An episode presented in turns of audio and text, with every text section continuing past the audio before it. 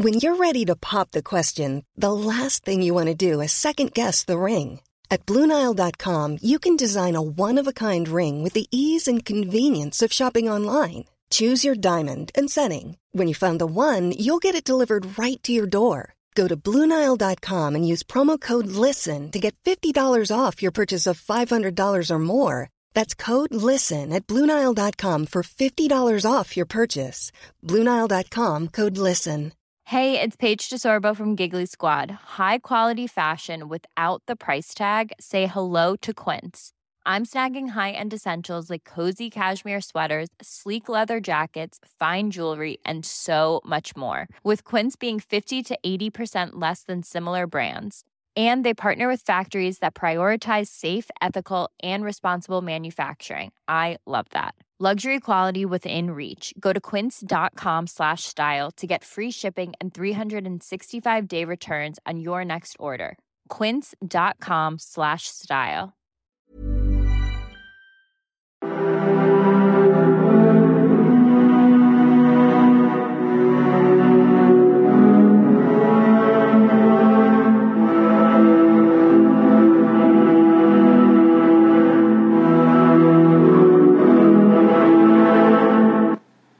Hi there, and welcome to the Explaining History podcast. And I want to talk today a little bit more about the Indian partition. Uh, there have been a couple of podcasts I've done on this subject, but I want to kind of drill down and look at a kind of um, a micro picture in the uh, partition.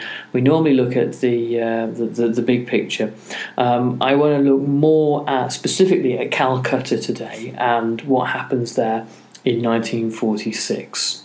So this is prior to the uh, actual physical partition taking place, but it's during a period a period of partition. Um, I think you can probably look at the tensions of uh, of partition uh, all the way back into the, the, the mid-war period, and there are particular changes that take place in 1946 that make um, intercommunal violence occur long before the British start to um, carve up the map in that arbitrary manner. So British rule takes quite a blow in March 1946 when the Congress Party uh, wins um, the elections um, of that year, um, and it becomes um, clear that Britain will be leaving India a lot quicker than they had envisaged. So the timetable for um, withdrawal from India and also working out um, um, the shape of the new India um, and the political settlement for the new India, what that's going to look like, that has to be done in a much, much smaller frame. Also, Britain can no longer rely on the Indian Army. The Indian Army used to be a, a great tool of power in Asia to um, deal with uh, the Burmese or the Malays or uh, the Chinese or the, uh, anybody else who was causing trouble really between um, the, uh, the, the, the Suez and um, Shanghai. So uh, that's gone, and the loss of the Indian Army um, meant, meant that Britain, the rest of Britain's Asian colonies were now um, severely in peril. Uh, there was uh, there were not enough um, British soldiers uh, to do the task of policing Asia. Now, the Muslim League, despite having done well in the elections in particularly important areas such as some districts in the Punjab and obviously Bengal, which is majority Muslim, um, still is treated like a second class citizen as a political party um, by the Congress Party. So the, um, the strategy that they envisaged, that Jinnah um, of the uh, Muslim League envisaged, was to uh, have strength within um, the majority Muslim provinces and to have a to, to kind of undermine um, a future independent government in Delhi if partition didn't happen. And this would have led to a kind of a, a, a Balkan style India where um, essentially there are autonomous regions um, with interethnic tensions that would no doubt flare into violence. The concept of the creation of a, um, of a Pakistan uh, state um, had been uh, around for quite some time. It had been around really since the start of the Second World War, and uh, it's mentioned more and more as a clear alternative. This idea of a, a homeland for India's Muslims. Um, the uh, idea that independence will come in 1947 is not um, doesn't really is not really a kind of a, a wide currency in 1946. Um, but the also the questions over Pakistan would Pakistan be part of sort of a, an independent homeland but part of the same state? Would there be um, a, a, kind of a, a state, one state with two parliaments? Um, would Pakistan uh, be a separate state with a similar, say, defence and foreign policy to India? None of this is clear. Also, the question of how to unite a large Muslim majority in the east and a uh, Muslim majority in the west, um, with which with East Pakistan, um, West Pakistan, East Pakistan, obviously becoming Bangladesh. By September that year, an interim government had formed, um, and the uh, this was intended to be the, the means by which transition to independence um, would occur. Um, it was a Congress cabinet, there were only two Muslim League ministers um, who were involved, and the whole thing is mired in uh, distrust and resentment. Um, the Congress ministers take over most of the significant uh, departments, um, particularly things such as police and the army, um, and the, you in essence get a Congress government um, of India and what would later be Pakistan. Um, so this sets the scene really for the uh, intercommunal violence that follows. In the predominantly Muslim Calcutta in the August of 1946, uh, protests break out because of anger over the uh, lack of status of the Muslim League within the new transitional government and the refusal of Congress to uh, share power with Muhammad Ali Jinnah uh, and the League. Um, the protests are focused mainly against the British, whom the Muslims believe are really behind all of this. And there's a, an assumption that uh, Britain is setting up a, um, a Hindu India dominated client state uh, in order to um, transition. Um, the protests um, result uh, in um, the death of 6,000 people, um, referred to historically as the Great Calcutta Killings. And the they, they run uh, until October 1946. Um, so the killings actually, all the way until 1948, uh, rise on a, a, a, kind of a weekly basis. Um, they they have their kind of um, key uh, period of violence up until October, but are, ongoing for the next two years. The position of Bengal, uh, of which Calcutta is obviously the, the capital, had been greatly affected by the war. There'd been a flow of refugees from uh, Burma, mainly those who had been um, ethnic uh, Indians in Burma um, who'd fled Burmese nationalists um, during the war, the Burmese nationalists being allied to the Japanese. One of the first things that the Japanese uh, allowed following their conquest of Burma was a, a kind of an, uh, an interethnic bloodletting and allowing the uh, poor Burmese peasants to uh, take out their frustrations on on Indians who were normally of the kind of merchant or bureaucratic class. So there was a, a flow of these refugees into Bengal. Um, Bengal had obviously suffered a famine during the war, which was um, in large part uh, the the fault of uh, Britain's wartime uh, administration.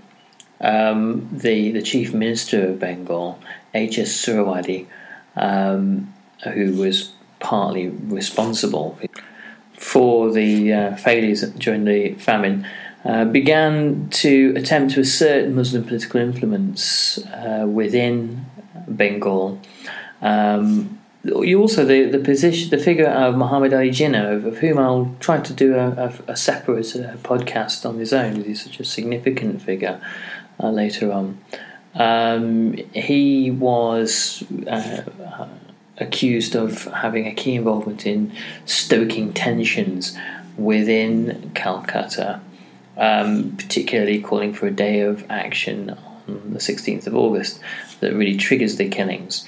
Um, the purpose of the event was supposedly to uh, protest against the British, uh, but really um, the subtext of it was that it was a um, a protest against the potential of future Hindu domination. On the street, political activists from the Muslim League and from the Mahasabha um, which is the uh, was the Hindu activist organisation, fought it out. Um, the the league um, points the finger at Congress and says, "Well, you're whipping up the troubles here in Calcutta," and Congress um, say vice versa and blame uh, the Muslim League. Both sides organised strikes and civil disobedience. Um, it's the uh, Muslim uh, shopkeepers and um, uh, stall holders in uh, the bazaars of Calcutta that suffer the most as a result of this um, and lose trade and, and, that sort of thing. And Jinnah's day of direct action fell in the middle of Ramadan. Um, so it was at a period of intense religious sensitivities, obviously during the Muslim month of fasting. Congress was also planning a direct snub to the British. Um, they were planning an Indian National Army Day. The Indian National Army obviously was the uh, force uh, created by Subhas Chandra Bose during the Second World War to fight alongside the Japanese against the British uh, in the liberation of India, and the veterans of the army who were arrested by the British at the end of the war and put in jail were released fairly shortly after. Uh, the British made lots of catastrophic errors in attempting to uh, try them for treason, and uh, when large the majority of them were acquitted and a few got a slap on the wrist, it was an indication that the Indian courts were no longer willing to uphold uh, British rule in India judicially. It was a, a big blow to Britain's hopes to hang on to India. The majority of INA men were Hindu, and the by 1946, um, uh, Muslim uh, youth groups and paramilitaries view the INA as a essentially a Hindu organisation. Um, they um, begin to organise themselves in Calcutta. Uh, the Mohammedan Sporting Club uh, was a, a particular a example of a, uh, uh, a, a, youth group that becomes paramilitary as a result. It's clear from the rhetoric of the um, Muslim League and their affiliated groups within Calcutta that they were preparing themselves for conflict. Um, talk of jihad was circulating. Jihad, obviously, meaning the struggle against evil, it doesn't necessarily mean um, to, to, to fight in a combative way at all.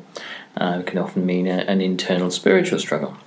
But it was interpreted by the Muslims of Calcutta as being a, a direct um, call to arms. Mother's Day is around the corner. Find the perfect gift for the mom in your life with a stunning piece of jewelry from Blue Nile. From timeless pearls to dazzling gemstones, Blue Nile has something she'll adore. Need it fast? Most items can ship overnight. Plus, enjoy guaranteed free shipping and returns. Don't miss our special Mother's Day deals. Save big on the season's most beautiful trends. For a limited time, get up to 50% off by going to Bluenile.com. That's Bluenile.com. Planning for your next trip? Elevate your travel style with Quince. Quince has all the jet setting essentials you'll want for your next getaway, like European linen, premium luggage options, buttery soft Italian leather bags, and so much more. And is all priced at 50 to 80% less than similar brands. Plus, Quince only works with factories that use safe and ethical manufacturing practices. Pack your bags with high-quality essentials you'll be wearing for vacations to come with Quince. Go to quince.com/pack for free shipping and 365-day returns. Many of us have those stubborn pounds that seem impossible to lose, no matter how good we eat or how hard we work out. My solution is PlushCare. PlushCare is a leading telehealth provider with doctors who are there for you day and night to partner with you in your weight loss journey. They can prescribe FDA-approved weight loss medications like Wegovy and Zepbound for those who qualify. Plus, they accept most insurance plans. To get started, visit plushcare.com slash weight loss. That's plushcare.com slash weight loss. Uh, and a, a, a readiness to, to fight. The local newspapers, dominated by um, Hindus and for Hindu audiences, obviously interpret these pronouncements in, in mosques and in um, flyers to the Muslim community as a declaration of civil war and a, uh, declaration of war against uh, Hindu people. A rally on August the 16th, uh, 1946, uh, for uh, Calcutta's Muslims drew a crowd of 100,000 and the march to the rallying point took them through um, the Hindu districts of the city, where march leaders and agitators attempted to shut down Hindu stalls and force traders to shut up shop. This is, this is obviously where trouble breaks out, um, and this is provoked really um, by the uh, activists within the Muslim crowd. However, there's another side to the story. There is eyewitnesses saw um, Hindu um, troublemakers throwing bricks on the Muslim crowd. So there appears to be kind of uh, six of one and half a dozen of the other as to sort of who uh, causes the first trouble. Um, the uh, Muslim um, men at the front of the um, column, the front of the march, uh, all armed with lathis, which were the uh, steel tipped uh, canes for ideal for um, whipping uh, passers by in a rather unpleasant manner. So they, they come ready for trouble. Once the violence on the 16th broke out, there's an interesting, or I say interesting, but uh, rather tragic uh, transition of power. Local leaders, both Hindu and Muslim, lose the ability to calm the situation down. Uh, power transitions to from them to really local underworld figures who, um, criminal um, figures who have far greater sway over the angry mob. And the um, attack and counterattack by both sides on uh, Hindu temples and uh, Muslim mosques um, and uh, become a, a regular part of life in Calcutta. Uh, the um, violence starts to radicalize. Um, initially, the idea that attacking women and children was seen as taboo and uh, beyond the bounds of um, uh, acceptable uh, acceptable behaviour. That melts away, and neighbourhoods actually become wiped out in the violence. There are in, in intercommunal killing. Entire districts are, are murdered by uh, rival gangs. It's important to mention, of course, that India is awash with firearms at the end of the war. Uh, there were um, British soldiers who sold their old guns when uh, close to being demobbed, and you know jaded British storemasters who frankly didn't care whether the guns fell into the hands of uh, Hindu or Muslim mobs. Um, did obviously reasonably well out of it before they returned home to Great Britain. The civil authorities are completely overwhelmed. There aren't even enough people to collect the dead bodies lying in the streets and floating in the canals and uh, by the roadsides. And the uh, police, the number about 500, they're mainly unarmed they can't do very much. They can exert a little bit of moral authority and tell the crowds to go home. But once they have dispersed, once they've gone, the crowds have dispersed, um, the crowds sort of return and violence begins again. And it is the murder of women and children that um, entrenches both sides yet further. Um, the the, un- the unforgivable nature of many of the, the crimes um, and the murder of um, Hindu priests and uh, Muslim uh, imams um, also um, helps to demonize the enemy and make them seem um, utterly irredeemable and uh, beyond the pale. There's plenty of evidence that um, the uh, INA had joined in in the violence and had come specifically to Calcutta to uh, perpetrate it the fact that on at least on one one side there were trained fighting men uh, gives us a clue as to uh, why the outbreak of violence lasts for three months. There are people there who have fought for years on end against either the British or the Japanese um, and are skilled in waiting out long campaigns. Tellingly, no Europeans um, were injured in the fighting. Uh, there were a significant number of Europeans and Eurasian um, people living in Calcutta at the time. They are not targets. The uh, initial um, cover story that the protests were direct against the British um, is uh, doesn't stand up to much close scrutiny being as um, there were no British people on the receiving end of public anger. Uh, instead, really, this is the uh, beginnings of uh, the battle to decide the future of India.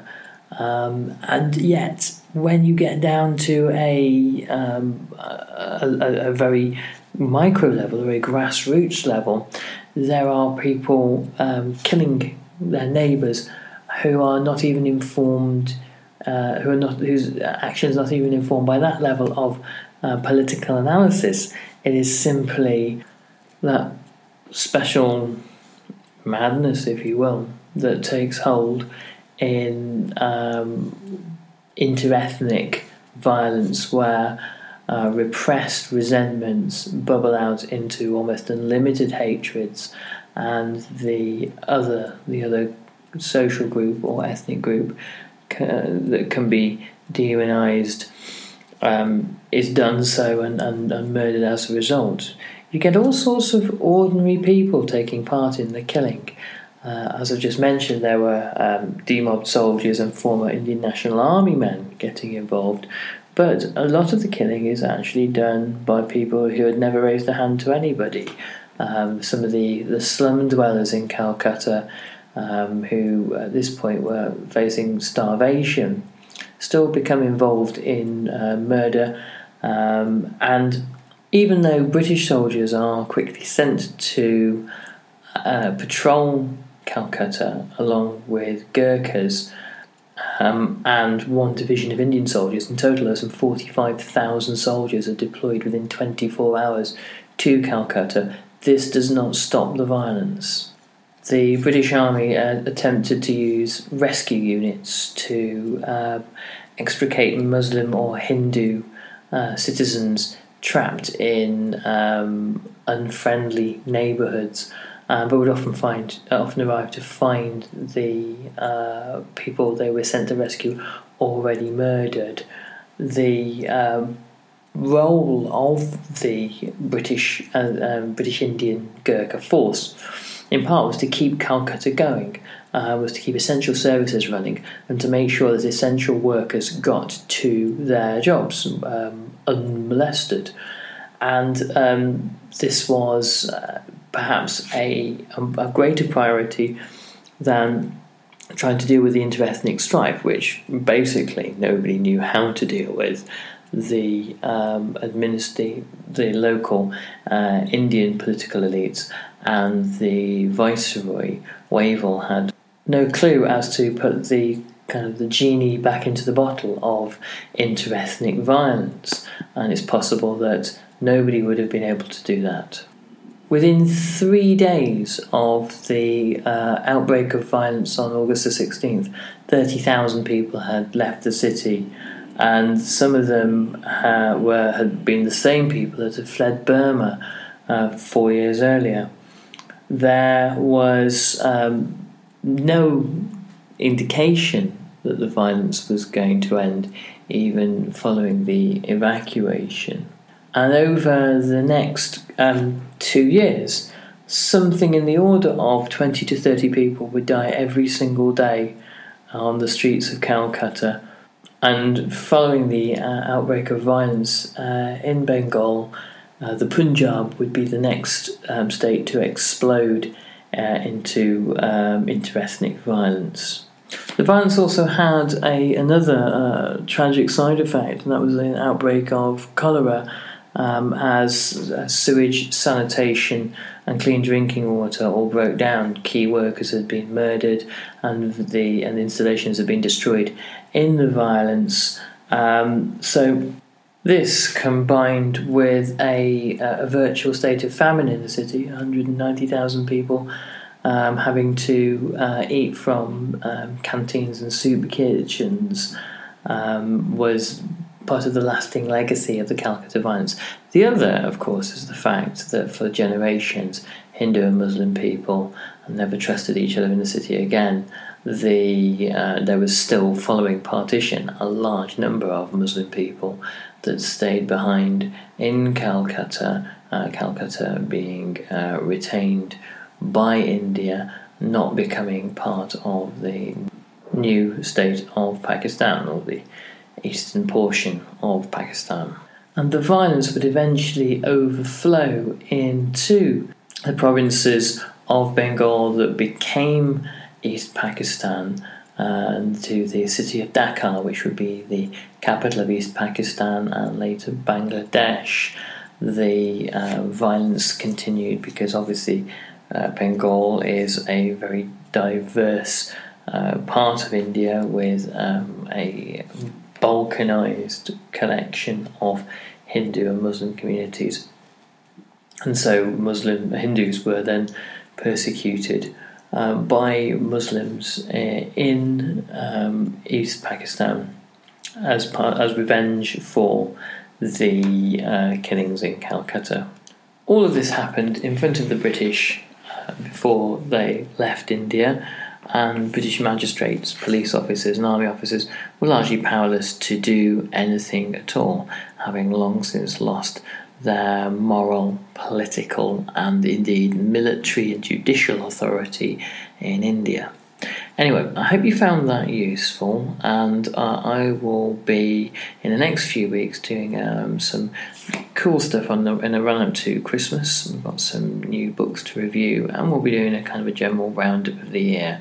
Uh, so stay tuned. There's then there's some interesting stuff happening in the new year, um, which I'll let you know about. Uh, all uh, in, in due course. Anyway, all the best, and I'll speak to you soon. Take care. Bye bye. Normally, being a little extra can be a bit much, but when it comes to healthcare, it pays to be extra.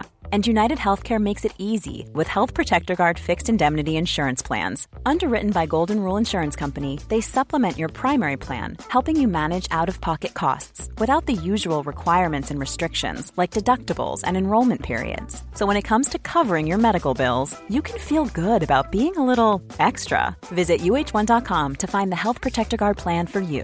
Even when we're on a budget, we still deserve nice things. Quince is a place to scoop up stunning high end goods for 50 to 80% less than similar brands. They have buttery soft cashmere sweaters starting at $50, luxurious Italian leather bags, and so much more. Plus, Quince only works with factories that use safe, ethical, and responsible manufacturing. Get the high-end goods you'll love without the high price tag with Quince. Go to quince.com/style for free shipping and 365-day returns.